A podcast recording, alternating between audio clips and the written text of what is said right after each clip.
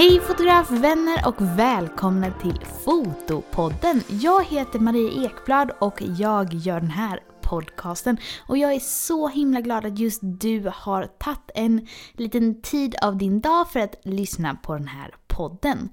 Innan vi börjar med detta avsnittet så vill jag bara säga att du får jättegärna tipsa om Fotopodden till en fotointresserad vän.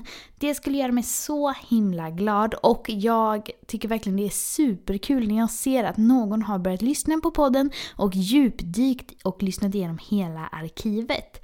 Och det skulle betyda jättemycket för mig att fler lyssnar här så att podden kan växa och bli ännu härligare. På tal om härligt så har ju Fotopodden en Facebookgrupp för fotografer där du jättegärna får gå med om du är fotointresserad eller fotograf och inte redan är med där. Vi pratar jättemycket spännande fotogrejer där och det är verkligen ett härligt gäng. I det här avsnittet ska vi prata om några vidriga misstag som jag har gjort som fotograf. Jag har jobbat i sju år nu i vår och man har ju hunnit med en hel del, både bra och mindre bra grejer. Och jag tänker att jag ska dela med mig de här sakerna för att du ska slippa göra samma misstag som jag. Och om vi djupdyker direkt på det första misstaget som jag gjorde så var det när jag var väldigt ny på bildvisning. Bildvisning, för dig som inte vet, är ju att man visar bilderna efter fotograferingen och kunden väljer ut vilka de vill köpa och också vilka produkter de vill ha, det vill säga tavlor och fotoböcker det är ju istället att man säljer via ett webbgalleri. Och det är många fotografer, inklusive mig, som föredrar att jobba med det för man får väldigt bra kontakt med kunden och man har också chans att visa alla tavlorna och fotoböckerna och dragspelsalbum och allt man har. Och det kan ge en väldigt bra försäljning och är också en väldigt bra kundservice till kunden. Och när jag var helt ny på detta så är man ju dels ganska nervös och jag var väl inte riktigt förberedd helt enkelt. Det var en av mina allra första bildvisningar och jag eh, hade då med mig ett dragspelsalbum, jag hade med mig en tavla för det här var en bildvisning jag gjorde hemma hos kunden. Och under tiden så blev kunden ganska intresserad av dragspelsalbum av sina bilder.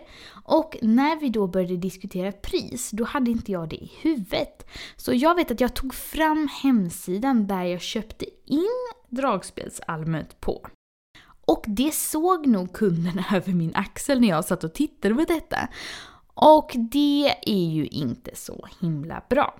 Som sagt, jag var ju väldigt ny som fotograf och Ja, jag kan säga att det blev ingen försäljning av ett dragspelsalbum den gången. För när man jobbar för att kunna tjäna några pengar på detta, då behöver man ju ta ganska mycket mer betalt för en produkt än vad man köper in den för. Jag vet att många brukar räkna priset gånger tre och det är helt enkelt för att man ska få några marginaler och då tjäna någonting på det här. Annars så är det ju ingen idé att sälja något extra för det vi vill jobba för är ju att få en lön och kunna betala alla räkningar och kunna driva sitt företag. Men jag kan ju också förstå att ur kundens perspektiv så blir det ju jättekonstigt. Om de ser att jag kan köpa in någonting för 500 kronor men tar 1500 kronor för det. Det kan ju verka lite märkligt helt enkelt. Så det var ju helt enkelt ganska klantigt av mig och det slutade med att kunden enbart köpte några digitala bilder och det förstår jag. För de här priserna är kanske någonting man inte annars direkt ska visa till kunderna just för att det kan verka som att man bara lägger på otroligt mycket pengar och att man kan se lite konstig ut. Så det var ju verkligen ett misstag som jag gjorde där. Så om du håller på med bildvisning, tänk på att inte avslöja dina inköpspriser till kunden.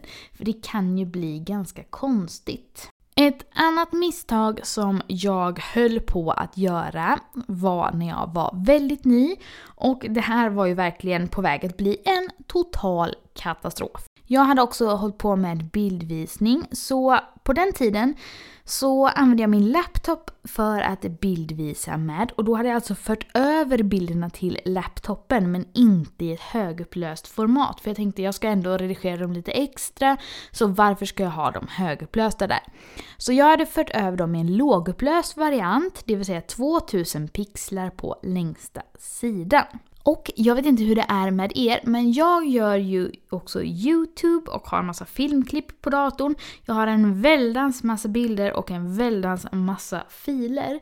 Och det är nästan alltid överfullt i min stationära dator. Så jag gjorde ett stort rensning på hårddisken för jag tänkte ju att jag har ju backat upp alla bilder. Sen så köpte kunden bilder på bildvisningen och när jag då sen skulle redigera dem, hittade jag de bilderna på min dator sen? Svar nej. Jag hade alltså då fört över de lågupplösta filerna till min laptop och sen hade jag nog av misstag råkat radera originalfilerna för att jag trodde att jag hade backat upp dem. Och jag fick ju verkligen panik. Så jag letar igenom alla mina hårddiskar och av någon anledning så fanns de inte där heller. Jag som alltid är så himla noga med backup. Jag har 100 miljoner hårddiskar som jag för över allt möjligt på. Och jag försöker verkligen ha ett system för detta som är vattentätt. Men den här gången så hade det inte gått till som det skulle. Och det kändes verkligen så otroligt oprofessionellt och vidrigt. Det här var också då en fotografering som man kanske inte riktigt kan göra om. Det var inget bröllop. Men Alltså om det gäller liksom gravid och nyfödd och sånt som jag fotar så är det ju ofta sådana faser i livet som man liksom inte kan backa direkt till. Och jag hade ju bara de här bilderna lågupplöst. Så det kändes ju som att jag skulle behöva höra av mig till kunden och säga att tyvärr kan ni liksom inte köpa de högupplösta för de finns inte längre. Åh, det kändes bara så fruktansvärt dåligt, vilket det också hade varit ju. Speciellt också om man då utger sig för att vara en professionell fotograf och om man har en viss prissättning och har ett visst varumärke. Visst, misstag kan hända men man vill ju inte klanta sig med något sånt där. Så jag tittade igenom vartenda minneskort jag hade igen. För de fanns ju inte på någon hårddisk och de fanns inte på laptopen. Och jag hade kollat igenom minneskorten tänkte jag. Men jag tänkte bara, jag måste för min egen skull kolla igenom en gång till innan jag hör av mig till kunden.